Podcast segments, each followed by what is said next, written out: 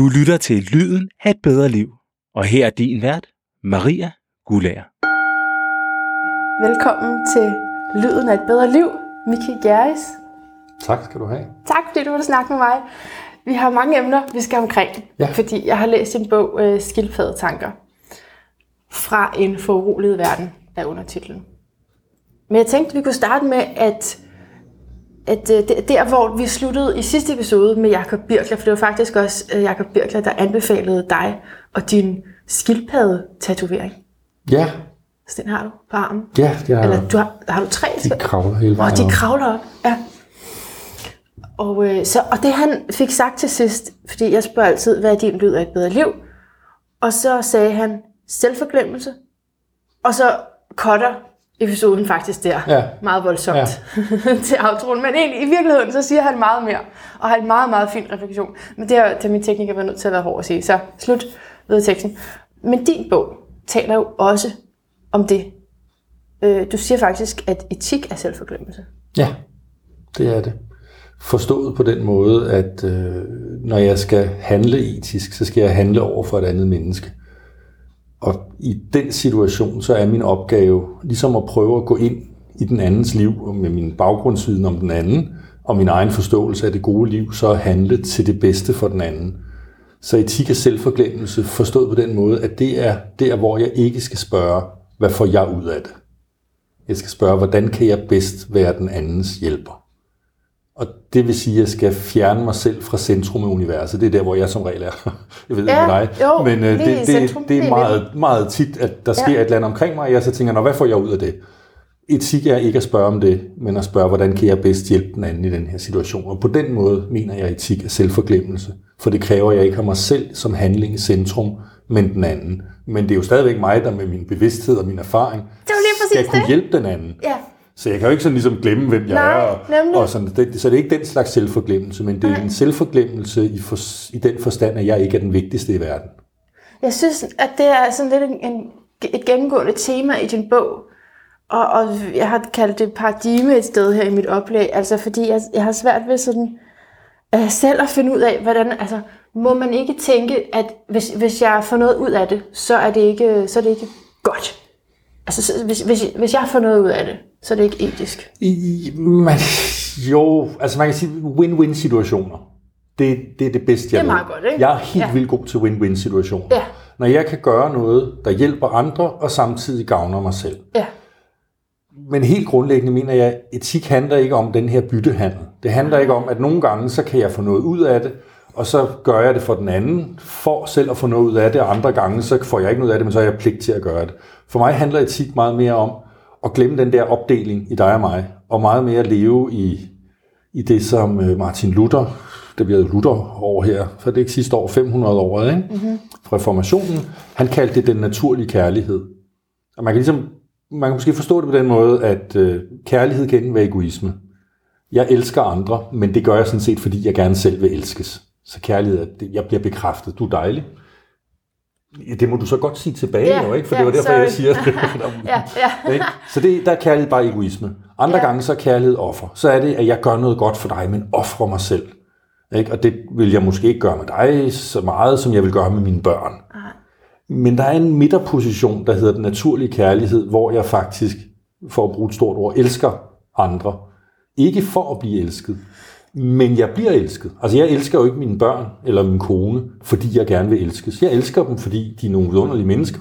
Og så sker der det fuldstændig mageløst fantastiske, at de elsker mig tilbage. Men det er jo ikke en byttehandel. Nej, øh, men det, jeg synes også, det er naturligt i kærlighed, ikke? Fordi hvor længe man vil, kan man elske, elske et menneske, der ikke viser noget som helst. Jamen det er jo der, hvor det bryder sammen. Man kan, sige, tilbage, ikke? man kan sige, det er jo der, hvor når det virker, Ja, når vi elsker og bliver elsket, så fungerer livet. ja, Når vi elsker for at blive elsket, eller når vi elsker og ikke bliver elsket, ja. ja, så begynder det jo at bryde sammen. Så er det pludselig parforholdet bliver til en byttehandel, og jeg tager blomster med hjem, og du giver et blowjob, eller hvad det nu er, vi finder ud af. Øh, eller tager opvask, ja, så måske mister bare. det, Øh, der er og så, magi der. så er der ikke så spændende mere, vel? Nej. Men når jeg bare elsker og bliver, så, så lykkes livet, og det kan man jo ikke forvente, at sådan er det hele tiden, og for os alle sammen er det, hvor vi går lidt ind ud af, det, ud af det men, men helt grundlæggende er lyden af det gode liv for mig, det liv, hvor jeg ikke går og overvejer, hvad jeg får ud af det, men hvor jeg er optaget af, hvad jeg kan yde til andre, og samtidig får et liv fyldt med oplevelser og glæder og sorger og hvad der nu ellers følger med. Mm. Men der er mange ting i den her verden, der ikke er etisk, ikke? Altså, hvad, det er det, jeg mener med, hvad er det for et, et, et paradigme, vi lever under nu? Det er jo ikke, altså, jeg får for eksempel arbejdsmarkedet, ikke? Jo, man kan sige, at arbejdsmarkedet er jo et sted, hvor vi bytter. Det kan vi jo blive meget marxistiske her. Ikke? Jeg, ja. jeg, du sidder her på mit kontor på universitetet. Øh, jeg lægger en vis mængde timer her øh, om måneden, og til gengæld får jeg en eller anden ydelse. Og hvis jeg ikke fik ydelsen, så sad jeg her ikke. Nej. Og hvis ikke jeg lægger det arbejde, der hvis... skal ligge, så holder de op med at betale mig ydelsen. Og hvis du fandt noget, der var, var bedre et andet sted, hvor de ville betale dig mere, så ville du gå derhen. Så kunne det så være, man sig selv derhen. nærmest. Det er sådan det råd, jeg ja. på. Prøv nu bare lige at tænke på dig selv. Du skal ikke tænke på, hvad du Men samtidig, skylder og har nej, pligt til. Men jeg ville ikke kunne holde ud og gå på arbejde, hvis den eneste grund til, at jeg var her, var at tjene penge eller hvis det var min fornemmelse af de kollegaer, jeg arbejder sammen med, da jeg har jo, vi har nogle phd studerende helt nede på gulvet, og så har vi nogle professorer og noget ledelse helt deroppe. Ikke? Er det hvis, hvis vi alle sammen gik og, og ligesom hele tiden var bevidste om, om vi går her og bytter lidt. Ikke? Jo. Jeg synes jo, det fungerer, fordi jeg møder op her og skal nogle spændende ting med nogle mennesker, jeg godt kan lide, som er enormt dygtige til det, de laver. Og så er det samtidig en økonomisk byttehandel, men der er også et eller andet fællesskab, der går dybere end det. Og hvis ikke det var her, så ville jeg i den grad finde et andet sted at være. Så er det rigtigt nok, at der kan jo godt komme nogen lige pludselig at stå med en stor pose guld og sige, har du ikke lyst til at komme over også og gøre det her? Ja. Øh, og så kan det da godt være, at jeg vil tænke, jo, men jeg vil jo stadigvæk overveje, om kan man gøre det på en ordentlig måde? Kan jeg for eksempel lige få det tre måneder til at afslutte nogle ting her? Det fungerer kun, hvis alle gør det, for så skal din arbejdsplads også have hjertet med. Ja. For ellers vil de jo bare Ja, og altså, det kan man jo så diskutere, om den har. Nu, ja. behøver vi jo, nu skal jeg jo ikke sige alt for grimme ting om universitetet. Nej. Men det kan man da godt overveje nogle gange, om det er sådan, det fungerer. Ikke? Ja, Eller om ikke i virkeligheden, måske, det er kapitalismens store løgn, at den forsøger at skabe en fællesskabsfølelse i os, men vi bliver smidt væk lige så snart vi ikke dur mere. Ja. Og der kan man jo godt, når man sådan generelt kigger på arbejdsmarkedet, hvor mange der går ned med stress, ja. have lidt på fornemmelsen af, at, at vi er meget erstattelige. Ikke? Så vi bliver lige slidt op, og så bliver vi smidt ud, og så sætter de nye ind på penge. Vi er undværlige. Det er vi, og det er man jo. Og man kan sige, at her på universitetet, der står rigtig mange uden for universitetet, som er knalddygtige, som rigtig gerne vil have mit kontor. Og som sikkert også i nogle tilfælde vil være bedre til det. Og derfor kan universitetet jo tillade sig at sige, så lader vi bare ham løbe så hurtigt, som han noget kan. Så holder han sig, han er 52. Det er lige meget, så tager vi bare den næste ind. Det, det kan godt være, at de tænker sådan.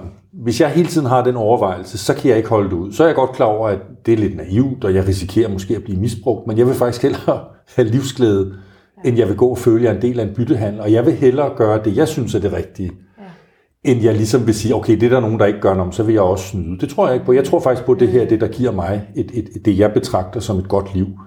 At, at jeg så måske kunne have fået mere ud af det på nogle punkter, økonomisk eller et eller andet, tænkt anderledes, det skal jeg ikke kunne udelukke. Men sådan tænker jeg simpelthen ikke. Nej. Og derfor ville det heller ikke fungere for mig. Jeg vil også godt have det her kontor, hvor ja. jeg sådan lige kommer ind og bliver helt høj, fordi det er fyldt med bøger om alt muligt spændende, som det jeg kan se i forskellige overskrifter. Der er noget Lone Frank, klonede tiger, hvad er der mere? Menneske, menneskets ernæring. Der er også bag ved mig. Kirkehistorie. Ja, det... Jeg bliver helt høj, men jeg vil helt sikkert ikke kunne gøre det, du gør jo. Altså, men, men jeg kunne godt tænke mig, altså, jeg bliver ja. glad af, at uh, der er så meget viden i et rum. Altså, det er jo fantastisk. Jeg har jo været så privilegeret. Jeg startede med at læse teologi i 1991, Ja. og jeg har faktisk været på universitetet lige siden. Det, det, Hvor jeg har fået lov til jeg synes, at jeg kan finde, mig. Jeg kan finde så mange uddannelser på dig, så jeg er sådan helt i tvivl, om det var rigtigt, at du Ja. har så længe. Men det har du. Altså, jeg læste teologi i, det tog syv år, ikke? hvor jeg ligesom, det var jo, så blev jeg teolog, så blev jeg ansat som phd studerende og det brugte jeg en fire år på at skrive en forskerafhandling, og det var også på teologi. Og så da jeg var færdig med det, så, så det jeg arbejdede med, var ikke på den måde noget, der var centralt for det teologiske fakultet. Så, så de kunne ikke rigtig se, hvordan jeg kunne fortsætte derinde. Men så var jeg så heldig, at jeg blev spurgt af det her hed på Højskolen dengang, om jeg havde lyst til at komme herud og prøve at arbejde. De havde fået et stort EU-projekt om kloning af dyr, hvor jeg så blev ansat som videnskabelig assistent, og så blev jeg adjunkt, og så blev jeg lektor og har været i siden 2004. Ja. Og det er jo et enormt privilegeret liv, som du kan se, at få lov til at sidde, hvis man kan lide den slags, Ja, men at sidde og læse, etik. hvad kloge mennesker har sagt om enormt spændende emner, ja. og så selv få lov til at prøve at formulere, hvordan man også kunne se på det, og så få lov til at undervise studerende, som, som oftest synes, det er spændende og interessant, det er jo et, et, et, altså i den grad et forkælet liv, så jeg tror, det er, det er svært at gøre sig forestilling om, hvor, hvor privilegeret det er at sidde på universitetet, hvis man nu er indrettet, som jeg er. Øhm, det, jeg tænker, hvis verden er risengrød, så ligger jeg lige midt i smørklædet. Nå, fantastisk. Jeg kan se, at du har forskellige med Løstrup, som du også citerer. Ja, ham så, er jeg meget optaget af. Så kunne jeg godt tænke mig at spørge dig om din sådan generelle tilgang til det at være menneske. Ja. Fordi jeg synes, igen, det, det er det, du sådan kredser om, og egentlig udtrykket at kredse om, det er det, du, jeg synes, du gør i skildpaddetanker, ja. ikke? Altså, der, der er nogle cirkler der. Det er sådan, øh, er det 52 ja. korte øh, hashtags, korte sådan kronikker, essays? Ja, det er sådan ja. essays, refleksion over ja. en eller anden Altså det startede i virkeligheden på Facebook. Det, ja, det skal man jo ikke sige sådan noget sådan, sådan med sociale medier. Nej, man skal til at passe på, hvad man, hvad man skriver ja, i sin status. Hvis men det, sådan, øh, der, der, det gik op for mig, sådan, og det har jeg gjort hele livet, der dukkede sådan nogle tanker op i mig, hvor jeg tænkte, gud, det er jo indlysende. Ja. Det, er jo, det er jo det, det handler om, det her ja, liv. Ja. Og så gik det op for mig, at jeg var egentlig ikke så god til at leve efter det. Altså, de blev hurtigt væk igen. Jeg glemte dem. Jeg blev så optaget af at løbe rundt og tjene penge, eller i stedet for at bygge Lego-klodser med børnene. Altså, alt det, jeg, hvor jeg, vidste, jeg vidste egentlig godt, hvad det handlede om. Jeg fik ikke gjort det. Men så begyndte jeg at skrive dem ned, de der tanker. Og lægge dem ud på Facebook og dele dem og fik kommentarer og sådan noget. På et tidspunkt, da jeg havde lavet, jeg tror, der var 120 eller sådan noget, så samlede jeg dem sammen og fandt de 52, jeg selv synes var mest interessant. Og så prøvede jeg at skrive dem ud til sådan en 4-5 sider, hvor jeg prøvede at finde ud af, hvad betyder det så egentlig? Hvis, hvis jeg nu har den her idé om, at, at øh, for eksempel, at vores seksualitet, den kan ligesom gå to veje. Vi kan ligesom fokusere den ind på en enkelt, eller vi kan sprede den ud til en masse. Ja. Og der lever vi i en kultur, hvor det for mig at se virker som om, det handler om at få spredt den ud. Vi skal ud og opleve. Der er spændende ting derude. Der er nye, jeg kan komme gøre ting med, og andre ting, jeg kan gøre. Så, og, og i mit liv er det i virkeligheden sådan, at, at jeg har en tro på, at det er meget mere spændende at fokusere det. Men det forhindrer mig ikke i at leve i en kultur, hvor jeg konstant bliver konfronteret med bare bryster på reklamer og, og møder søde øh, kvinder og andet. Og, og pludselig så kan man blive sådan helt forvirret, og, det jeg skal. Og, og så tænker jeg, jamen, så prøver jeg at skrive igennem og tænke igennem, hvorfor er det, jeg tror, det jeg fokuserer, faktisk er det, der fører til det gode liv. Og så skrev jeg det ned, fordi jeg tænkte, så kan jeg bedre huske det selv. Ja. så, så, så det var sådan rimelig indlysende sandhed. Altså, ikke, der er ikke noget overraskende i bogen på den måde. Nej. Det var, for mig var det mere, at jeg havde en tendens til ikke at kunne få øje på skoven for bare træer. Ja. Og så tænkte jeg, nu skriver jeg en bog om, hvordan skoven ser ud for at blive det billede. Så jeg selv husker det. Og så var jeg så ubeskeden, så jeg tænkte, det kunne måske have relevans for andre. Og så blev det så til en bog, for ellers kunne jeg virkelig bare skrevet det ned og lagt det i en skuffe. Oh, men også det er også måden, du skriver på, som er meget, meget, meget fin. Ja, det er jeg glad for at høre. Næsten poetisk nogle steder, ikke? Meget, meget fint. Okay, ja, så nå, du, nu, nu kom du lige til at tale om seksualitet. Det er jo svært ikke at kommentere på det. nå, okay, ja, så du siger, det, det er faktisk bedre at, at... Nej, du siger, at du lever i en kultur, hvor det, sådan, at, at det er spredt ud. Men du vil gerne fokusere energien på en kvinde. Ja. Hvordan forholder man sig så i det, når samfundet vil noget helt andet, end det man selv vil? Jamen, så skal man jo dels tro på, at man har ret. Altså stole på, at ens sådan forståelse af det gode liv er, er holdbar at gøre det. Og så mener jeg også, at man som borger i et samfund har pligt til at være med til at forme det. Nu, jeg skal ikke sidde her og tale for monogami og, og det hellige ægteskab og sådan noget. Jeg tænker bare, at jo mere vi gør sex til sådan en eller anden paradedisciplin, jo mere sex bliver noget, vi dyrker, Altså det bliver ligesom at spise og gå på toilettet og ja. gå i motionscenter. Mm. Så forfladiger vi et eller andet mellem mennesker, som faktisk kan være enormt fint. For det er jo der, hvor vi er allermest sårbare. Ja. Altså det er der, hvor vi viser, hvem vi er. Ja. Der, der er i bogstavelig forstand, men også i overført betydning, der er vi nøgne over for hinanden. Og det synes jeg er noget af det mest fantastiske at opleve med et andet menneske. Ja. Men hvis jeg spreder det for meget ud, så jeg hele tiden skal med nogen, så får man ikke opbygget den, den tillid og det kendskab til hinanden, som gør det så fantastisk. Mm. Og det, ved, det er der sikkert godt nogen, der kan. Altså det er ikke for at sige, det her er måde godt. Det er sådan, jeg kan finde ud af at gøre det. Ja. Ja. Og, og det vil jeg rigtig gerne holde fast i. Så på den måde handler det ikke for dig om, som du siger, monogami eller, eller polyamori, men mere at man bevarer smukke ved det, og det intime ved det, og det, det særlige. Ja, at der er noget, der er vigtigt der, som, som, som jeg i hvert fald fornemmer, vi risikerer at miste, hvis vi gør sex til noget dagligt. Lidt ligesom hvis, hvis, altså juleaften er jo for helvede også bare noget mad og dødt træ med noget pynt på. Ikke? Og så er der ikke noget ved det andet, end så er det ligesom alle de andre dage. Men det kan også være en helt fantastisk særlig aften. Ikke? Og sådan er det jo med mange ting, at vi kan sagtens reducere dem ned til, om det er bare et eller andet, det er jo bare et biologisk behov og sådan noget. Og så kan man gøre det, men så tror jeg, man mister noget, fordi man ikke får fat i, hvad det også kunne være. Mm, Ja, du har også et afsnit om, om jul. Ja, Det ja. meget fedt. Nå, men jeg spurgte dig om noget, faktisk, lige Ja. før. Hvad er det at være menneske? Ja, det er en øh, fuldstændig forunderlig, fantastisk oplevelse at få lov til at tilbringe tiden her.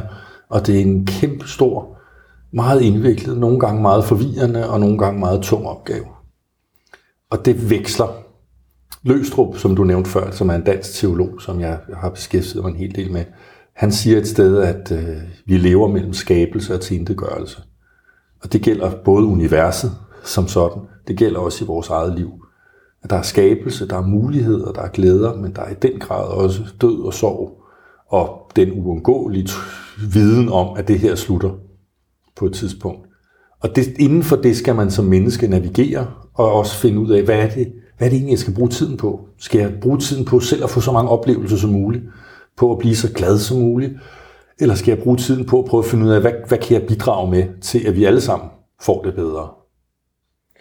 Og det er jo ikke noget, man svarer på en gang, og så går man ud og gør det.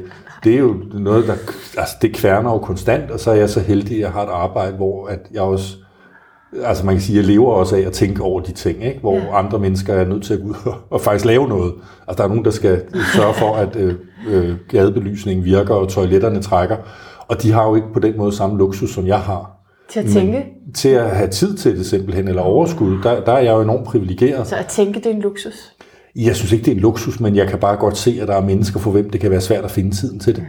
Øh, og, og måske især kræfterne til det. Fordi det- nu ved jeg godt, at mine børn synes jo, det er meget, meget provokerende, når jeg kan arbejde hjemme, og jeg så står op og laver morgenmad og sender dem i skole, mens jeg ligger inde på sofaen og siger, at jeg arbejder hjemme i dag. Det ja. synes de jo ikke er arbejde. Vel? Men jeg synes jo sådan set, at jeg arbejder ret hårdt, ja. også når jeg ligger der og tænker over livet, men øh, familien er lidt i tvivl.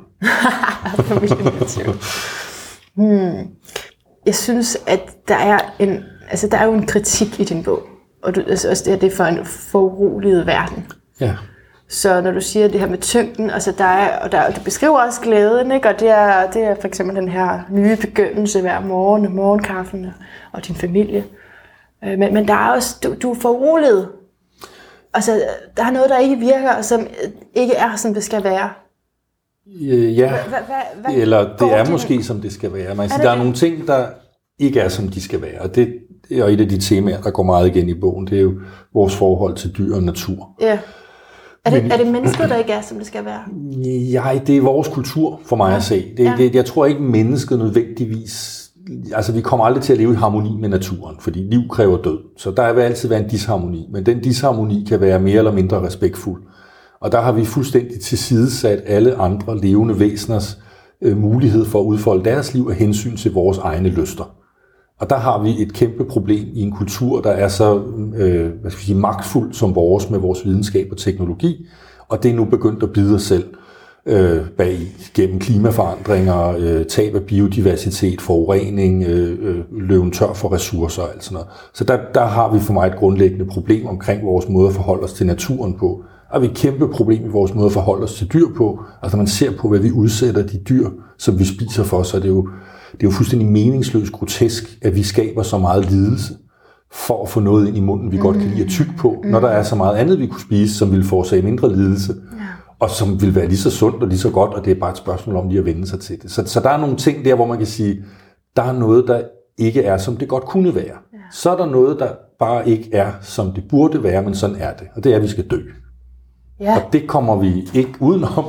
Det er, vi hænger alle sammen i en navlestreng og bungee jumper, og på et eller andet tidspunkt bliver den klippet over.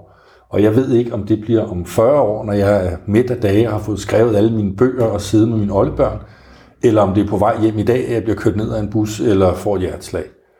Og det er en, en, en, en, en viden, vi har med os hele tiden, og den er ikke rar. Og vi prøver at skubbe den væk, fordi det er rarest, synes jeg også selv, at leve med en åben fremtid. Hvis jeg, da du spurgte mig, skal vi mødes og snakke sammen, jeg så sagt, det ved jeg ikke, om jeg kan. så det kan være, at jeg ikke er her. Altså, det vil jo være svært at leve på den måde, ikke? Så, så jeg har godt se det der, der er sådan en, øh, der er noget smukt i det der, øh, hvad er det, de hedder, Nick og Jays, øh, En dag tilbage, ikke? Og Ja. den der film Døde Poeters Klub, og, Ja. og Grib sidste dag. Ja. Øh, Og det synes jeg også er smukt, men, men der er også noget smukt i at have en åben fremtid, og ligesom sige, Nå, jeg tror på, der kommer en i morgen, så lad os leve sådan. Men, men hvis ikke vi samtidig holder fast i, det kan være, at den ikke kommer, så mister vi også lidt, og det kan være, man kan sige, det kan være noget positivt ved døden. Vi mister lidt, du sagde tyngden før, Ja, forståelsen af tyngden af det, vi har. Hvor vigtigt det er, at vi har det, og at vi nyder det, at vi giver os tid til det. Altså jeg, jeg har børn, jeg snakker meget om min familie, det, er ikke fordi, jeg skal, jeg holder bare meget af dem, men jeg har børn, og de er ved at blive store, og min nuværende kone har også to børn, øh, og, de, og min ældste og hendes to, de er lige flyttet hjemmefra. Og jeg kan huske, hvordan det var at have tre knægte i en Christiania-cykel og piske rundt til børnehaver og fodbold. Og, og, og, og der kan jeg se nu, at jeg skulle have taget mig lidt mere tid til at nyde det, for nu er det der vidderligt ikke mere. Nu er der noget andet, og det er fantastisk at se sine børn blive store og flytte hjemmefra, og, og pludselig opleve dem som voksne. Og, så det, det er ikke fordi, det kun er trist, men der er også en, der er også en sorg i det. Og der, Ja. den sorg er også iblandet. Hvorfor filen tog jeg ikke mere tid til at sætte mig ned og bare sige, det her, det er jo egentlig ret fantastisk. jeg har 17 kommentarer lige nu. Jeg prøver at beherske mig selv. Men okay, noget jeg tænker, når du siger det der, ikke, det er, at, øh, at der, også er, der er jo sådan en sorg ved, at de, at de har været babyer engang. Og den baby kan man godt savne, men mm. den, er, den, findes ikke, den baby findes ikke længere. Vel? Så det er jo også en sorg, ikke? den der progression. Men, men, jeg, men jeg synes ofte, man kan sidde tilbage og tænke, det var alt sammen min skyld. Jeg skulle, jeg skulle have nyttet det noget mere. Men der stod man jo også altså, med håret i postkassen på en anden måde, end du gør i dag, hvor du sådan har lidt mere tid til at, at se tilbage. Og, Ja, og så jeg ved heller ikke, om det er min skyld. nej, Det er heller ikke, det er heller ikke sådan en fortrydelse, og bare alt var anderledes. Det, men er sådan et overblik. Men det er, en Er det det, du sorg, føler? Nej, det er Nej. bare en, en sorg over, at livet er sådan, at det forsvinder fra os. Noget andet, du skriver, som livet er, som er er meget følsomt, ikke? det er jo, at, at vores børn skal dø. Det skriver du et par gange om. Og det, det, er, jo, det er jo meget, altså, det er en meget vild refleksion. Helt, altså selvfølgelig er det sådan, men det der med sådan lige at formulere det, ikke? Ja, De skal dø. Altså det synes jeg, altså det er så svært. Jeg kan slet ikke overskue, at mine børn skal dø Nej. på noget tidspunkt. det kan jeg heller ikke. Nej. Men det ved jeg, de skal. Og, og, og, Hvad og, gør det, ved, hvad gør det er godt, at vi har den erkendelse? Hvad hjælper det os til? Jeg tror, det hjælper os til at sætte pris på, at vi er her. Mm. Og det hjælper os til at række ud efter hinanden, mens vi er her. Der, er, der vil være en tid, hvor de, forhåbentlig vil det være sådan, at det er dem, der ikke kan nå mig mere. Men der er jo mennesker, der mister børn, eller unge mennesker. Så der vil også være, kan komme en tid, hvor jeg ikke kan nå dem mere. Og det er jo det, man vil, det, man vil allermest med dem, man elsker. Det er at nå dem. Og det døden gør, er, at vi kan ikke nå dem mere. Og det er jo det, der er så frygteligt ved at miste. Det er jo derfor, der er så sorgen bliver så stort et hul i os. Men at vide, at det kan ske, kan jo også gøre, at vi så sørger for at få gjort det så meget som muligt, mens chancen er der. Ja. Og der kan man sige, at det er jo, det er jo den, der, det er den der skabelse og tilintetgørelse. Altså livet er ikke bare godt, men det er heller ikke bare dårligt. Det, er- det er et fuldstændig forunderligt, fantastisk sted at være, men det er satan rende med os nogle gange bare hårdt at være menneske. Og sådan er det jo for alle. Altså det, det, det er jo også derfor, jeg synes helt grundlæggende, at man skal have en stor tålmodighed med andre mennesker. Fordi de lever under fuldstændig de samme vilkår, som jeg gør. Og så kan det godt være, at de står og råber af mig på gaden, eller skriver noget grimt på Facebook, eller hvad det nu er, der sker. Og, og så skal vi også have diskuteret det og sådan noget. Men, men, men bagved det er der et menneske, der lever med de samme svære vilkår, som jeg har. At vi skal og, dø. Ja, og der må man bare sige, at jeg er ikke altid den bedste til at håndtere det, og derfor skal jeg også have forståelse for, at andre kan have svært ved det en gang imellem. Og derfor mener jeg, at vi i høj grad skal prøve at, at forstå hinanden, men også få øje på det fællesskab, det giver os. Altså det er der noget, vi har til fælles, det er, at vi skal dø. Altså der er så meget, der deler os om skattelettelser og burkaforbud og flygtningelejre og alt det her, men, men bagved det er der sådan set en grundlæggende fællesskab, vi måske kunne gøre mere ud af at få fat i, inden vi giver os til at skændes, som om vi aldrig skulle dø. Ja, du, du skriver et sted at, om tv som et sted at tilbringe livet, mens ja. Glider ind og hen. Ja. Absolute Greatest Hits nummer 347, og musik, der er blevet skrevet, fordi nogen skulle score en masse teenagers lommepenge. Den slags musik fungerer ligesom det meste tv, et sted at tilbringe livet, imens det glider ind af hende. Fyldt og forhindrer desperationen over en tilværelse, som vi under tiden gør så meget mindre, end den kunne være, i at bryde ud i lys lue. Ja, altså, og, og den her desperation, det er bare det er et vigtigt sted for mig, fordi det er, den kender jeg, desperationen. Ja, Altså, over hvor, hvor skal det hele ende hen, og hvorfor. Og, og også den her, så kalder det senere øh, kognitiv dissonans. Altså, der er noget, jeg gerne vil gøre, men som jeg ikke gør. ja, og det prøver jeg at glemme. Ja, ja du, har, du henviser jo flere gange til noget med bag skærmen, så det er ligesom Ja. der, vi sådan sætter os Ja. i sofaen bag skærmen. Jamen det er fordi, det er sådan et godt, Ignorerer. godt, godt sted at blive afledt fra sine tanker. Ja, Fordi vi bliver optaget af et eller andet. Og jeg bruger det selv øh, som en måde at komme væk fra mit eget hoved på. Jeg elsker at se amerikansk fodbold for eksempel. men prøv Men problemet er, øh, hvis jeg aldrig får rejst mig fra skærmen, men hele tiden lever ligesom de der følelser ud på anden hånd, i stedet for at tage hånd om de følelser, der er i mit eget liv, mm. og få tænkt igennem især den her med, der er noget, jeg gør, og der er noget, jeg synes, jeg burde gøre, og der er for de fleste er sådan en vis afstand. Ja. Og hvordan i alverden får jeg levet, så jeg kommer tættere på at gøre det, jeg egentlig mener, jeg bør gøre. Og det kan man sige, hele den her bog er i virkeligheden et udtryk for, at jeg prøvede at minde mig selv om det. ja, hvordan man så gør det. Ja, og, og huske på, hvad det er, jeg synes, man burde gøre, Ja, ja, i stedet for at, at gøre det, som, som falder mig ind i øjeblikket, eller det, som er nemmest. Altså, det, jeg er meget typen, der, øh, der ikke engang hopper over, hvor gader er lavest, men prøver at kravle under nogle gange. Men jeg finder jo ofte ud af, at jeg får mere livsglæde ud af at gå hen, hvor det er højt, og komme over det. Altså, der ja. Ligger mere liv i at tage udfordringerne op, end at prøve at slippe udenom dem. Men det har jeg også en tendens til så at- prøve at lade som om, jeg har glemt, og så gør jeg det nemme. men der er, jo, der er jo coaches i dag. Jeg har været ved en coach, øh, fordi nogle gange, så synes jeg, puha, gør et eller andet med mit liv. Jeg kan ikke finde ud af det. Og så søger jeg hjælp. Ikke? Øh, og hun sagde, "Ved du hvad, se nogle amerikanske tv-serier. Altså det jo sådan et, af- et af rådene. Ja. Og jeg forstår det godt, at det kan være godt at komme, gå ind i den der fantasiverden. Men, øh, men det er ikke noget særligt godt råd til mig. Fordi det, det er der, jeg lever det meste af Der- der er du allerede, Der er så. jeg allerede, ikke? Og det, og det er egentlig noget, jeg hører sådan tit øh, inden bloggingverdenen noget, så se nu de her serier, og det, det er rigtig godt for din, for din personlige udvikling. Altså, der kan jeg egentlig bedre lide din kritik af det, Ja. ja. fordi jeg synes, det, det handler om en vis resignation. Altså, det er, jo, det er jo lidt ligesom soft ice og candy floss og sådan noget. Det er meget godt en gang imellem, men man kan jo ikke leve af det. Nej. Og, og der må man sige, at vi lever i en kultur lige nu, hvor jeg ved ikke, hvor mange streamingtjenester tilbyder os 24 timer i døgnet og sidde og se velproducerede, øh, flot udførte, gode skuespillere, der gør et eller andet, der ikke har noget med noget at gøre. Ja.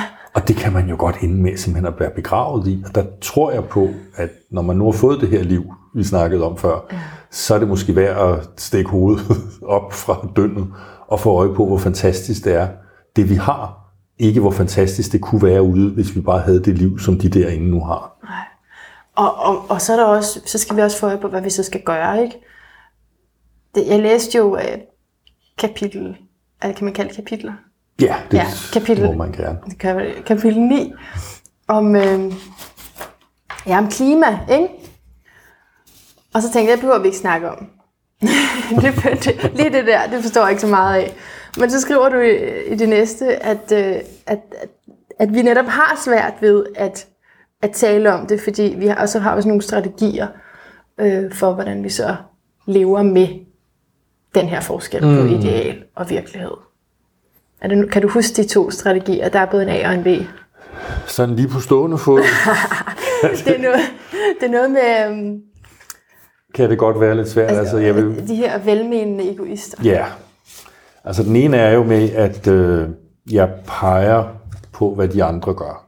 Ja. Altså et er, at, at jeg kan jo godt se, der, nu skal vi ikke tale for meget om det, men lad os nu bare sige, mit, min livsstil med, hvad jeg spiser, og hvor meget jeg transporterer mig, alt det her, det påvirker klimaet. Ja. Og det er ikke godt. Så kommer der nogen og siger til mig, det er ikke godt, du flyver så meget. Så er min strategi at sige, det gør alle de andre også. Ja. Hvorfor skal jeg lave om på det? Ja. Så føler man sig lille også. Ja, hvad vil det, hvad skal- vil det gøre af forskel, hvis Jo, jeg bare... og man kan sige, man kan jo også, man kan jo godt se, at folk, der virkelig forsøger at gøre noget, de kan jo også blive hængt ud og blive gjort til grin, og de er jo bare fanatikere og, Ja, ja. og frelste og sådan noget, ikke? Og så kan man ligesom undskylde sig fra at, gøre det, man egentlig godt ved, man burde gøre. Men så bliver man ligesom sådan en, jeg er jo bare en lille dråbe, og hvis alle gjorde det, så gjorde jeg det også. Ja. Men nu er der ingen, der gør det andet end, at de siger, jeg skal, og det vil jeg i hvert fald ikke. Hvorfor skal jeg ofre mig? Det er af. Det er af. Ja. Og den anden, ja, ja du må undskylde, Nej, jeg ikke kan huske dem udenad. Den anden, den handler, og det er måske, oh, altså jeg skal sige, jeg bor det i Hellerup, nord for København. Det som i, derop selv, kalder vi det selv reservatet. Ja. Øhm, og der møder jeg, og jeg kan også finde den i mig selv, sådan en tanke om, jamen inden jeg kan gøre noget godt for andre, så skal jeg jo selv have det godt. Altså inden jeg ligesom kan yde noget for andre, så skal jeg selv være i senden og være god. Jeg skal lige have set nogle tv-serier, ja. så er jeg klar til at hjælpe verden. Ja. Og det kan jo hurtigt blive til en selvindbildning, hvor man aldrig når andet end at passe på sig selv og aldrig får ragt ud til andre.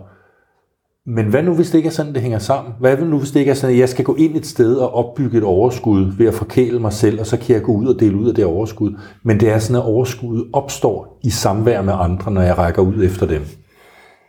Der har Dalai Lama, øh, som jeg kan ikke helt finde ud af, om, om han er en gud, eller en præst, eller en filosof.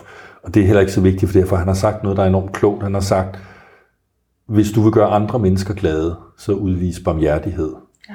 Hvis du selv vil være glad, så udvis barmhjertighed. Ja.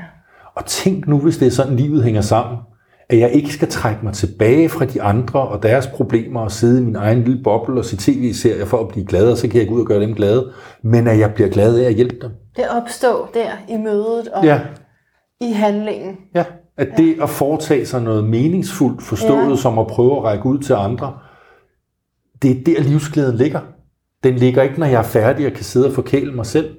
Den ligger i det at være en del af et meningsfuldt fællesskab. Det vil jo være Det er fantastisk, det, der er tænker jeg. Jeg tænker, så handler det om, så er det måske også, hvis man oplever det, at, at overskuddet ikke ligger der, så er det også noget med, at man ikke har respekteret sine egne grænser og går for langt og bliver udbrændt og træt. Altså, vi, vi har alle sammen vores, vores begrænsninger, og det er jo ikke ja. sådan, at jeg siger, at man skal bare rende ud og yde- yde nødhjælp, alt hvad man overhovedet kan, og så bliver man et, et lykkeligt menneske. Selvfølgelig har man et eller andet, øh, altså det kræver også energi Ja. at gøre det, men jeg tror også på, at man får energien derfra. Og så er man nødt til at sove nogle gange og hvile. Men jeg tror altså ikke, det er nødvendigt for at, at, at have overskud til at hjælpe andre, at man ser tre timers Netflix om dagen. Nej. Det, det må jeg bare indrømme. Det tror jeg faktisk ikke. Altså jeg må sige, og det igen, jeg ved jo ikke, hvordan alle har det. Det her er jo i høj grad en bog, der handler om, hvordan jeg har det. Ja. Og så må andre prøve at se, om de kan genkende det. Ja. Men jeg har mest livsglæde, når jeg er optaget af opgaver, jeg synes giver mening sammen med andre. Det er der, hvor jeg mest føler, hvor er det dog et fantastisk liv, det her. Hvor er det dog fantastisk at være til. Det er, når jeg sidder derhjemme og overvejer, skal jeg se serie A, B, C eller D, og skal jeg have popcorn eller osterejer, at, at jeg kan føle tomheden. Mm. Mm. Så, ja, så opstår den, ja. når man er alene. Ja, eller sammen med andre om noget, der ikke betyder noget, ja, ja. eller Ja. sammen med andre, hvor man ikke kan tale sammen. Altså det værste, jeg overhovedet ved i hele verden, det er at danse. Ja. Ja. Og det er fordi, det sker som oftest, når man er i sammen med andre mennesker i sociale sammenhænge, hvor man kan tale sammen. Og så på et eller andet tidspunkt, når vi er færdige med at spise, så er der en eller anden, der begynder at skrue op, for nu skal alle danse. Og så kan man ikke høre, Og jeg vil meget sagt. hellere tale med dem, jeg er sammen med. Ja.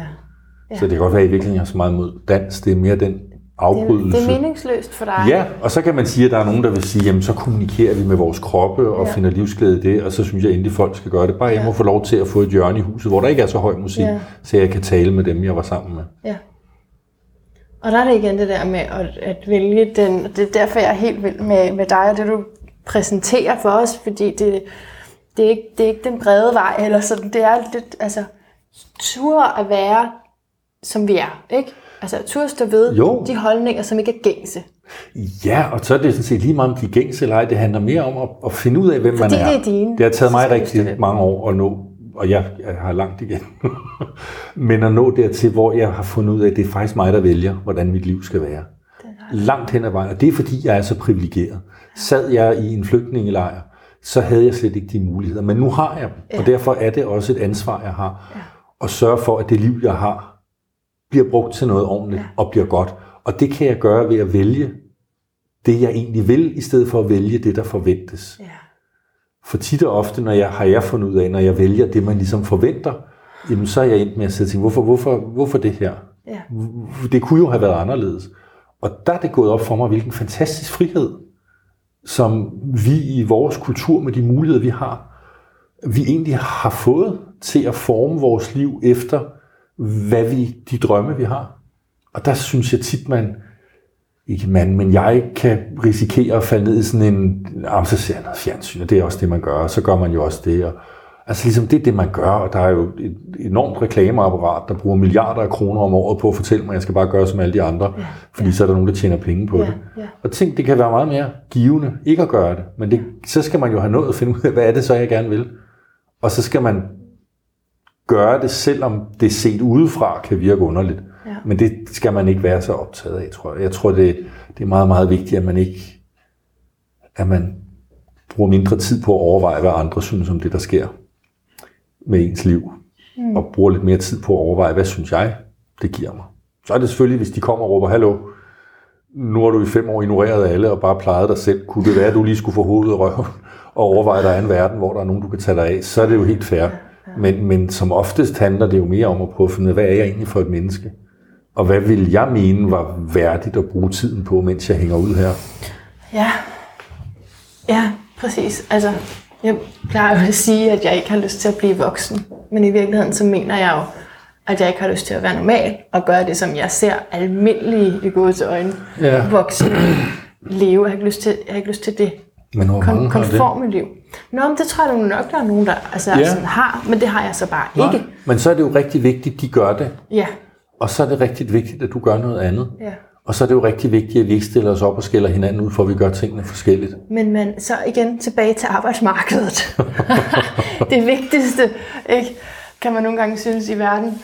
Altså, fordi øh, der, der er vi jo nødt til altså, at, at ja, klippe en hæl og skære en tog af, altså for at passe ind, for, for at kunne tjene nogle penge simpelthen. Ja, Ja, det skal vi. Og sådan er tilværelsen nogle gange, ja. at der skal penge på bordet, og der kan man sige, at, at der kan man være mere eller mindre heldig.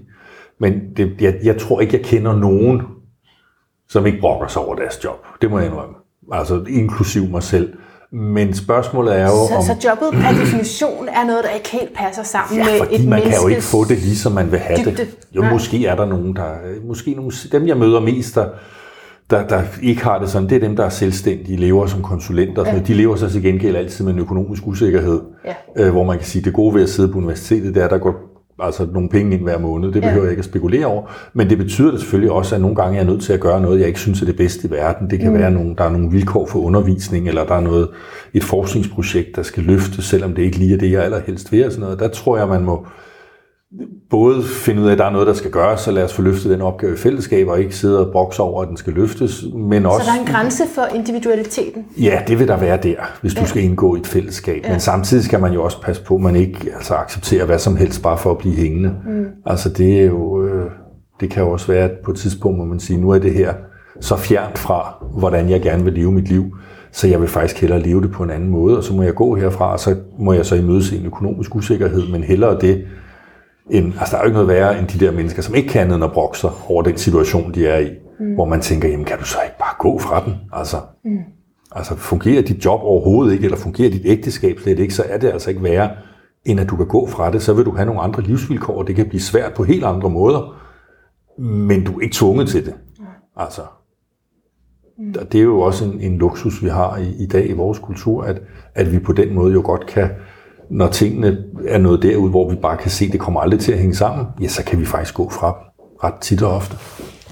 Nu gav du mig lige cue til det næste, fordi uh, du siger hænge sammen. Ikke? du taler om til sidst i bogen, om den her røde tråd igennem livet, kontinuiteten. Um, og, og du siger, at, at det troede du engang, der var.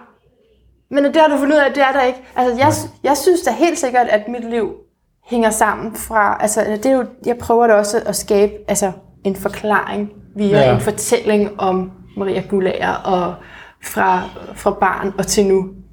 Så jeg kan godt genkende, hvordan du har haft det før.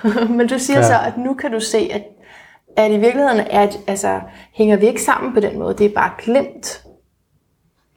Uh, man kan bare få glemt ved at se tilbage. sit Ja. Det kan godt være, at jeg skal læse det op. Vil du læse det op? Ja. Forestilling om kontinuitet.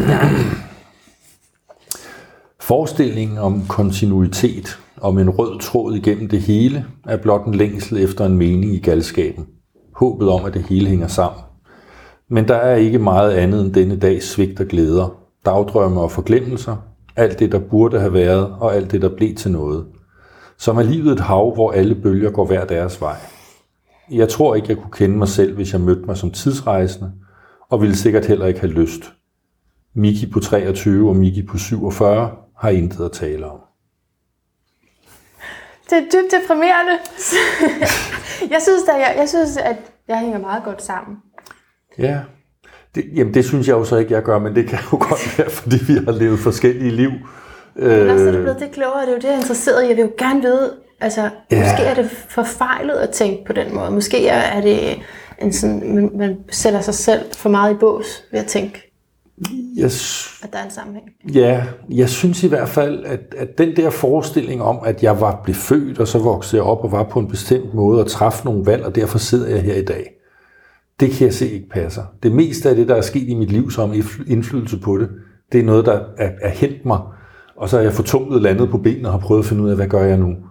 Og, og derfor har jeg heller ikke det samme måske behov for at kunne, kunne sådan forstå, at det hele hænger sammen. Jeg er mere optaget af, at jeg er her nu. Jeg er omgivet af nogle mennesker, som jeg har lovet nogle ting, og som jeg elsker, og som i et vist omfang har brug for mig. Og de mennesker vil jeg rigtig gerne prøve at løfte det ansvar, jeg har i forbindelse med dem for, i det omfang, det er mig muligt. Om det så var noget, jeg tænkte på som ung, eller om jeg om, om 20 år synes, det er de samme ting og sådan noget, det, det betyder ikke så meget for mig. Altså, det, der lever jeg måske også lidt mere i sådan en, det er her lige nu. Ja. Der er noget at tage vare på, der er noget at gøre. Så lad os få gjort det. Ja. Og så lad os hen ad vejen, så ændrer tingene sig.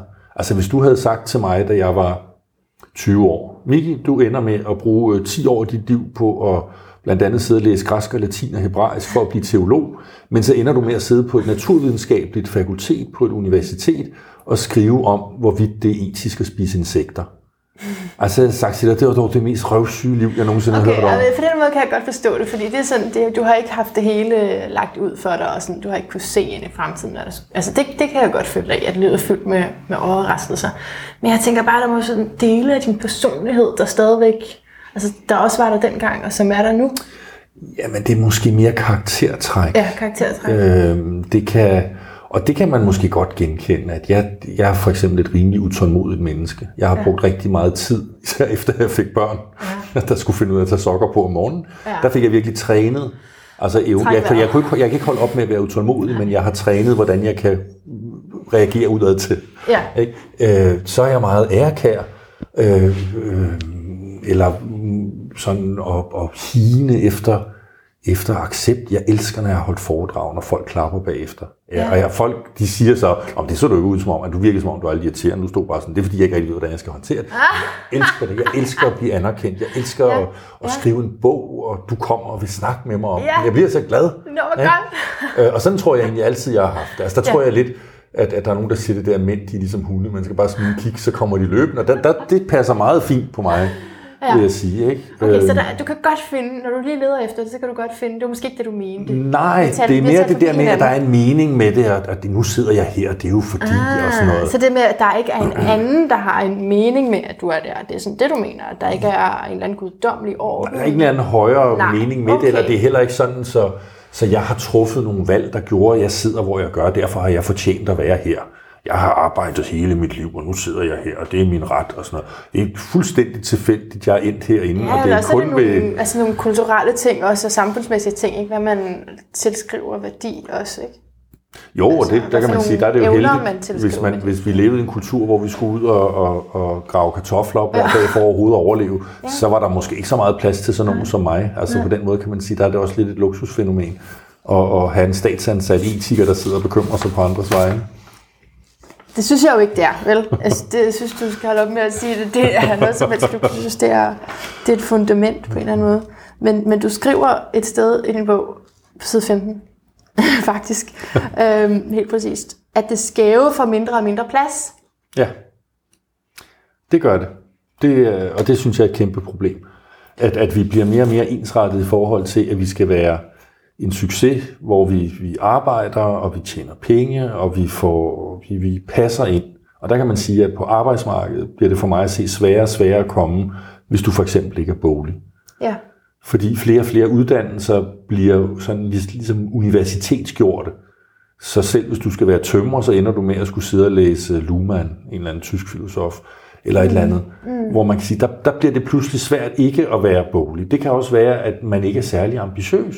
Og det er jo fuldstændig fair at have det sådan, jeg vil egentlig bare gerne være nu skal man passe på, altså jeg tror også kassedamer eller postbud kan være ambitiøse, men i forhold til at være erhvervsleder, ja. så er det ligesom sådan, så tænker mange, om det er jo ikke noget. Nej, hvad hvis det er det, man gerne vil? Eller hvad hvis man har ADHD?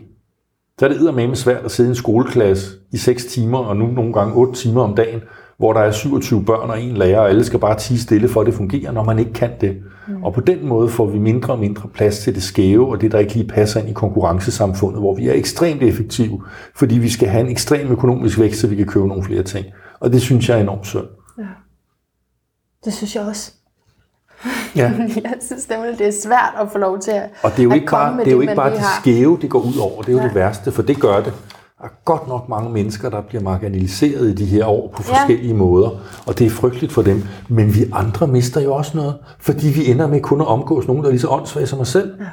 Ja. Ikke? Og så ja. lever vi i den der lille boble, hvor vi alle sammen pisker omkring i hamsterhjulet og kigger på hinanden og siger, det er fedt det her, nu skal jeg også i træningscenter. Ja. Og vi får slet ikke blik for, hvor mangfoldigt livet egentlig kan være. Vi, find, vi får aldrig øje på de kvaliteter, der kan være i at have et andet liv. Og derfor bliver det også nemmere og nemmere for os at skubbe de mennesker endnu længere væk. Det, det ja, det bryder hvad gør, mig Hvad gør vi ved det? Fordi der er så meget kritik i din bog, der er så meget for uroligelse, men hvor kommer, hvor kommer roen ind hen? Hvad, hvad, gør, altså, vi, hvad gør vi ved de her betragtninger? Ja, for der er jo to niveauer i det. Det ene er, hvordan løser vi problemerne, det andet er, hvordan, hvordan fastholder vi livsglæden, mens vi kan få øje på alt det, vi ikke synes er godt.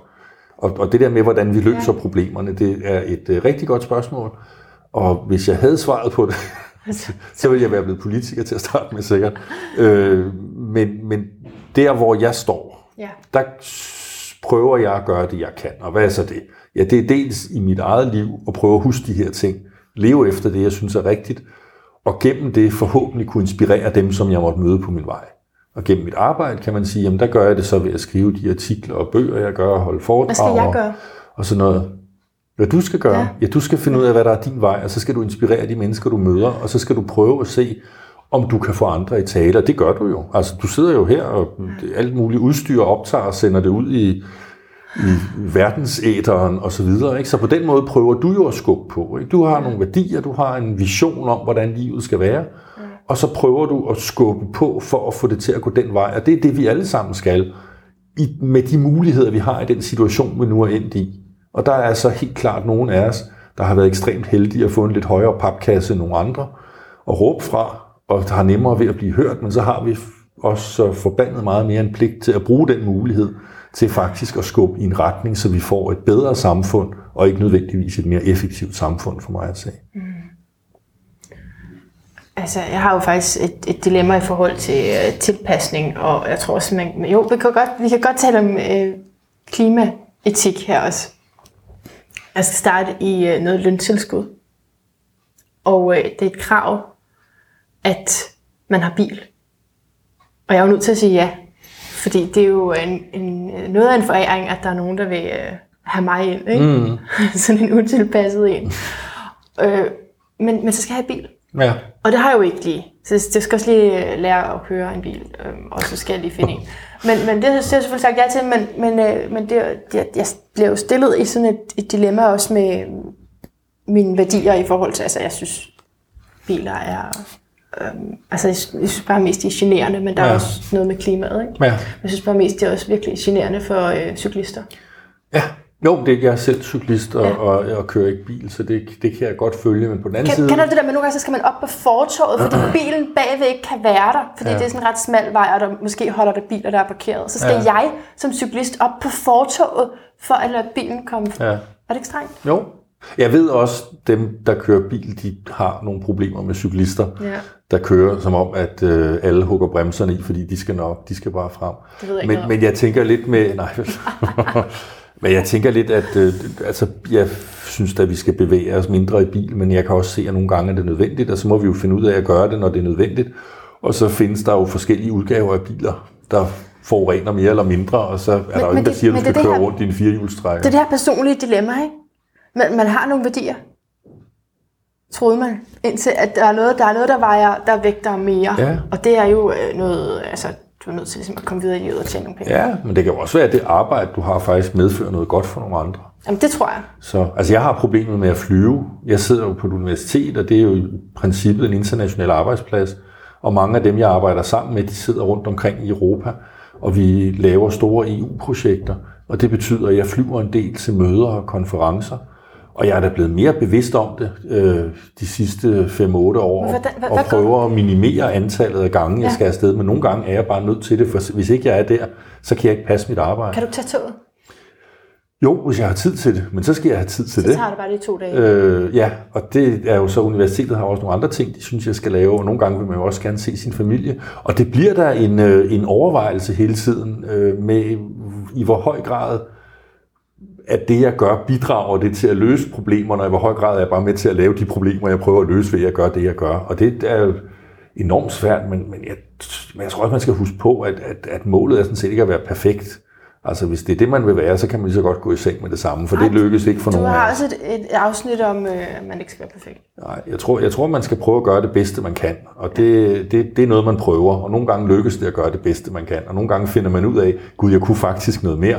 Og andre gange, så prøver man at gøre det bedste, man kan, så når man ikke i mål, og sådan er det. Det, det er også at være menneske, at man, man svigter, og det kan man lige så godt bare, ja, det må man tage ind og gøre til en del af sin selvbevidsthed, at jeg er også den, der ikke lykkes hver gang. Men du advokerer Men det betyder for ikke, at jeg skal prøve høj, i morgen. øh, Altså en, altså en ret høj etik og en ret høj sådan bevidsthed om, hvad det er, jeg altså, foretager mig og forårsager af, af uro i den Jeg her ved ikke, om jeg vil kalde den høj. Altså, jeg, jeg tænker jo mere, at, at jeg prøver at... Jeg, jeg synes, jeg prøver at finde ud af, hvad, vi har en masse muligheder. Ja. Alt det, vi kan, hvad bør vi så gøre? Og så prøver jeg at finde ud af det ud fra de værdier, jeg har. Og så prøver jeg at handle derefter, og det skal guderne vide ikke altid lykkes. Og så går jeg i seng og ligger der og prøver at finde ud af, hvad lykkedes så, og hvad lykkedes ikke. Og så står jeg op næste dag, og så prøver jeg igen. Og så håber jeg, at det på lang sigt kan bidrage til, at de værdier, jeg synes er vigtige, kommer til at fylde noget mere i den verden, jeg er en del af. Du skriver, at man burde næsten gå i seng, øh, man burde næsten vågne op 3-4 gange i løbet af en dag, for at få den der nye begyndelse, ja, nye chance. Jeg elsker at stå op om morgenen. Jeg elsker ikke at vågne nødvendigvis, men når jeg er kommet op og står der, så synes jeg, så ligger det åbent foran en, og der er nye Så. muligheder. Nu gør vi det igen. Og jeg ved Yes. godt, hvor meget der gik galt i går, og det Ja. har jeg ikke glemt. Men det betyder ikke, at jeg ikke kan gå ud i dag og prøve igen og se, om det ikke kunne blive lidt bedre. Og det synes jeg er en fantastisk fornemmelse. Ja. Alright. Jeg kunne godt tænke mig, at øh, i stedet for, at, øh, at du gav mig din lyd af et bedre liv, for den har du afsløret lidt, ikke, når vi har sådan talt om det, at du så måske overvejede dine, hvis du har sådan seks hvad nu visser, fordi det er også noget, du bruger meget i bogen, det her, hvad nu hvis det forholdt sig sådan her, du, du sagde det også før, mm. Men hvad, hvad nu hvis, at øh, man fik overskud af at, at hjælpe andre, Ja. ikke? Ja. Kan, kan du finde på sådan øh, seks Det, jeg tør ikke love det, jeg lige kan hive seks ud af, Men jeg kommer til at sidde til. hjernen. Så Du kan godt tage tid, der er ja. ingen, ingen tidspres. Jamen, jeg tror i virkeligheden, jeg har et. og, og, og, og, altså det, og nu sagde du selv det der med, at det var, det, det var, sådan, det var en høj etik, eller, og nogen synes også, det er nogle meget høje idealer, jeg har, både for mig andre, eller for mig selv, men også på andres vegne. Og, og der har jeg lidt sådan, det helt grundlæggende, hvad nu hvis det er, jamen hvad nu hvis det ikke er sådan, at det enten er mig eller dig? For det, det er for mig at se meget den, vi lever i lige nu, både i forhold til klima og dyr og hinanden. Det er enten mig, der vinder, eller dig, der vinder. Og så rager vi til os, fordi vi vil vinde, og så må de andre tabe. Og mit helt grundlæggende, hvad nu hvis det er, hvad nu hvis det er sådan, at jeg kan kun vinde, hvis du vinder. Og vi prøver at leve efter det på en lang række områder. Ej, det er helt fantastisk. Hvad nu hvis det er sådan, at jeg vinder kun, hvis jeg hjælper den sidste med over målstregen? Ja. Ikke ved at komme først. Og hvad ville der ske, hvis vi prøvede den af? Hvad hvis vi prøvede at leve sådan? Og det er jo helt vildt svært, fordi vi i den grad på så mange områder lever i en konkurrencekultur, hvor det gælder om at være den første. Og, det, og den er jeg også selv en del af, og jeg render også rundt og prøver at blive den første. Det er slet ikke det, men, men hvad nu hvis vi flere og flere gange tog os tiden og modet til at prøve det andet, og fandt ud af, der lå det gode liv sgu. Hold da op. Vi render rundt og leder efter det her, og jeg har købt samtalekøkken og samtalelokum og sommerhus, og, og så lå det gode liv der. Ikke i at få det hele og bygge et højt hegn til at holde de fattige ude, men i at få øje på de andre. Det ville sgu da være mageløst. Og det er i virkeligheden det, som jeg tror på, og som jeg har det med at glemme, og derfor skrev jeg bogen for at minde mig selv om det. Så der er en hel masse hvad nu visser nede i det, hvad nu hvis, Ja. om jeg så må sige. Ja, jamen jeg tror, du faktisk fik sagt sex der. Jeg Nå. prøvede lige til det var godt. ud fra det ene. Ja, nej, det er, det er en meget, meget fantastisk tanke, og altså, det tror jeg er helt rigtigt og en realitet. Og jeg kan jo sige bare, at altså, mit projekt her er jo også altså, at prøve at finde ud af, hvordan, hvordan skal jeg leve, så det er vigtigt, at du deler det. Det er vigtigt, altså, Ja, det er øh, glad for, hvad, du er kommet frem til, fordi så kan vi måske få lov at begå nogle andre fejl, du ved, ikke? Altså bare sådan, Ja, lige- og vi finder jo alle sammen vores egen vej og vores egne øh, sandheder, men jeg tror sådan set, at nogle af dem er fælles. Jeg tror, det er at være men, altså vi er jo vildt forskellige os to. Ja. Du er ung, jeg er ah, gammel, det er også som Jeg Ej, er er middelalderen, jeg skal ikke nøjes med det. jo, jo. Jeg er mand, du er kvinde. Ja. Øh, jeg sidder på universitetet, du render rundt og skal i job med løntilskud. Ja. Øh, du har lyserød kasket på, jeg går med sixpence. altså, jeg tror, vi er helt vildt forskellige. Men bag alle de der forskelligheder, der er vi jo ens. Vi er to mennesker, der begge to lever med det vilkår, det er fantastisk at være her, og det er svært at være her, og vi ved ikke, om vi er her i morgen. vi skal dø. Og, og i det fællesskab, der tror jeg faktisk, vi kan nå hinanden. Ja. Også med nogle tanker om, hvad er det, alt det her går ud på. Og det er, er, er basalt set et af, er det en del af grunden til at skrive, og at det bliver til en bog til andre, og ikke til mig selv. Det er fordi, jeg tror på, at der måske er noget i den, som, som kunne få andre til at, at, at huske på de ting, jeg selv går og glemmer. Og, og det kan de jo kun, hvis, hvis de kan genkende dem. Men det kræver jo, at vi har noget til fælles. Men det tror jeg faktisk på, at vi har. Jeg tror, at, at bag ved alle vores forskelligheder, der er vi mennesker, og det giver os et eller andet fællesskab at tale ud fra til at begynde med. Så kan vi så blive uenige og skændes på grund af alt det, der gør os forskellige, men vi har faktisk nedenunder det et, et, et, et samtalegrundlag, et, altså et, et sted at mødes overhovedet til at starte Uanset med. livshistorie. Ja. Og om den hænger sammen eller ej. Ja, det var det. Men jeg, skal lige huske, jeg skal lige nå at spørge dig, hvorfor den hedder skildpaddetanker? Bare så jeg ikke mistolker det op i mit hoved og tror, det er noget med, Ja. med dyret skildpadden. Al- Altså, det er det vel? Eller, eller er det det, det, symbol? Eller? For, for 12 år siden var jeg på ferie med min daværende kone og vores børn og, og en stor del af hendes familie i, øh, i Norditalien, hvor jeg sad og kiggede ud over nogle øh, vinmarker. Og jeg havde tre drenge på det tidspunkt på 8, nej, de havde været 7 og 4 og 3. Og jeg kunne godt mærke, hvor det her ægteskab var på vej hen. Ja. Og jeg var begyndt på den her karriere på universitetet, og kunne godt mærke, at det gik rigtig stærkt. Og det gik op for mig, at det, jeg havde allermest brug for, det var at tænke langsomt. Tænke langsomt i forhold til mit arbejde, til de ting, jeg skrev, til ting, jeg underviste i, men i den grad også til mit liv som menneske og Altså, person sæt farten ned. og som far. Ja, tænk det igennem. Ik- ikke, ikke hele tiden nå frem til konklusioner, men lad dem, lad dem ligge der. Ja. Og vende tilbage til dem og kigge på dem fra en anden vinkel. Ja. Og rive dem i stykker. Og så ville det godt være, at jeg endte med det samme. Men det synes jeg, jeg havde brug for. Ja. Og så tænkte jeg der, at en gang skulle jeg skrive en bog, der hed Skildpaddetanker. Er det rigtigt? Og så nogle år senere, så var vi blevet skilt, og jeg skal skynde mig lidt at sige, at, at det kunne godt være, at, at jeg ikke var god at, at være gift med, men min ekskone er i hvert fald fantastisk at være skilt fra. Og vi har haft det rigtig godt sammen senere hen med vores børn. Men, men så havde, og jeg havde fundet en, en, en ny, og, eller hun havde fundet mig, eller hvad der skete. Og, men så var jeg også nået dertil, hvor jeg gik sådan lidt i den der mandepanik. Altså, jeg var ikke helt så ung mere jeg kunne godt se, at, at, at, at de studerende, de satte sig jo ikke ind og kiggede på mig og til, ah, nogen lækre lektor der, vel? Jeg var bare en eller anden gammel mand, der stod og snakkede. Og så går man lidt i panik, nogle af os, og jeg gjorde det så, og så kan man så enten købe lyserøde briller, eller køre på motorcykel, eller hoppe i faldskærm. Jeg tænkte, jeg skal tatoveres. Nå!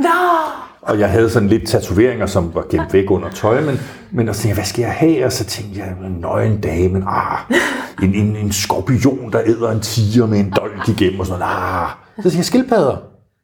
For at minde mig selv om det, og så også fordi jeg synes, havskildpadder er fascinerende dyr, og, og et, en af de der arter, som vi er godt i gang med at udrydde. Og så tænker jeg, hvis jeg nu hver gang jeg kigger ned på mine arme, så kan jeg blive mindet om alle de ting på én gang, som, så for mig er skildpadden blevet et symbol på helt vildt meget for mig. Og derfor endte det så med, at, at jeg fik den tatoveret. Det var derfor bogen hedder øh, Skildpaddetanker, fordi den er, den er der, hvor jeg endelig fandt tiden til at få gjort det, jeg for de mange år siden tænkte, at det har jeg brug for. Og det er jo også rimelig lang tid om at være, at være om at, at få gjort det, man egentlig har sat sig for, men sådan er det jo nogle gange. Ja. Det. Ja, det tager tid at få sådan nogle erfaringer også, ikke? Jeg tænker, at en alternativ titel kunne være Husk det nu. Ja. Så det har du sagt mange gange. Men det er jo i virkeligheden... Og det er det, du gør. Ja. ja. ja. Okay, Miki Gerlis, tusind tak, fordi du vil være med. Jamen selv tak, det har virkelig været en fornøjelse at tale med dig. Og tak til dig, fordi du lyttede med. Filosofer er nok mit yndlingsslags menneske, og Miki Gjerris er vist ikke engang uddannet filosof, så vidt jeg ved. Men ligesom Jakob Birkler, som var med i forrige episode, har han en hel masse uddannelser, og er i hvert fald filosofisk at lytte på. Jeg elsker det, og jeg mener seriøst, som jeg sagde, at det er ikke en luksus at tænke. Jeg tror, at Mickey Gjerris taler om det i en sammenhæng, hvor han altså, beskriver, hvor glad han er for det, han laver, og, og have det som et arbejde.